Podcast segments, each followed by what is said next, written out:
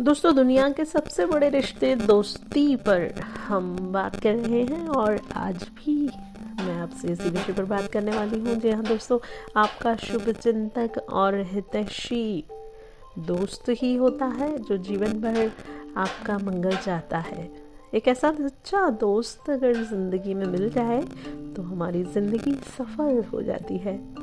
किसी भी परिस्थिति में हम आँख बंद करके अपने दोस्त पर भरोसा कर सकते हैं। जिसने सारी ज़िंदगी मुश्किलों में आपका हाथ थामे रखा है, वह सच्चा दोस्त भगवान के दिए हुए वरदान के बराबर है। दोस्तों, वक्त के साथ साथ दोस्ती का रंग और भी निखर कर सामने आता है।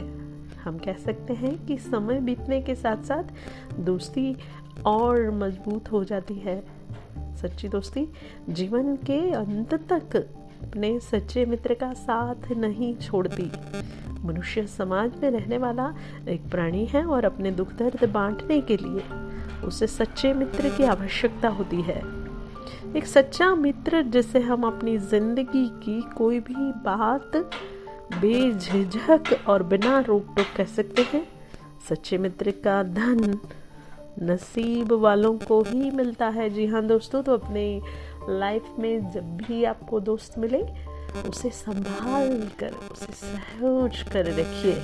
और हम आपसे मिलेंगे नेक्स्ट एपिसोड में। एक और दोस्ती की बात लेकर।